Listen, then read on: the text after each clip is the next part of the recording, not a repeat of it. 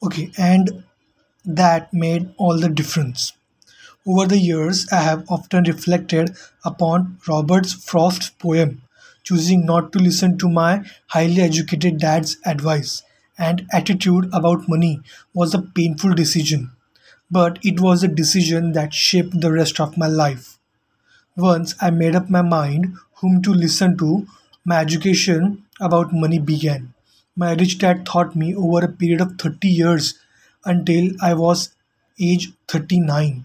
He stopped once he realized that I knew and fully understood what he had been trying to drum into my often thick skull. Money is one form of power, but what is more powerful is financial education. Money comes and goes, but if you have the education about how money works, you gain power over it and can begin building wealth. The reason positive thinking alone does not work is because most people went to school and never learned how money works. So they spend their lives working for money.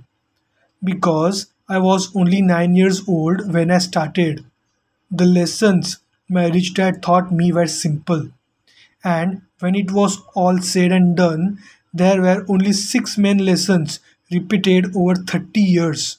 This book is about those 6 lessons, put as simply as possible as my rich dad put forth those lessons to me. The lessons are not meant to be answers but guideposts. Guideposts that will assist you and your children to grow wealthier, no matter what happens in the world of increasing change and uncertainty. Okay, what is that Frost poem? A lesson from Robert Frost. Robert Frost is my favorite poet, although I love many of his poems. My favorite is The Road Not Taken. I use its lesson almost daily. Okay, I will read the poem. The Road Not Taken. 2 roads diverged in a yellow wood, and sorry I could not travel both, and be one traveller long I stood, and looked down one as far as I could, to where it bent in the undergrowth, then took the other as just as fair, and having perhaps the better claim, because it was grassy and wanted wear, though as for that the passing there had warned them really about the same, and both that morning equally lay in leaves no steep had trodden black.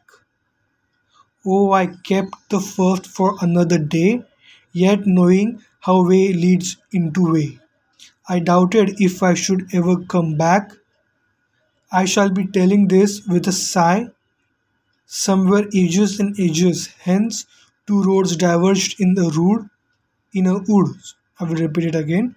2 roads diverged in a road, and I took the one less travelled by, and that has made all the difference.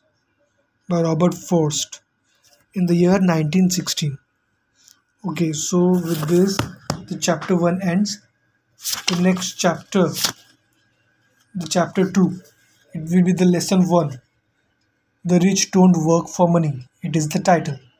Okay guys, see you in the next video or in the next audio. Bye bye, take care.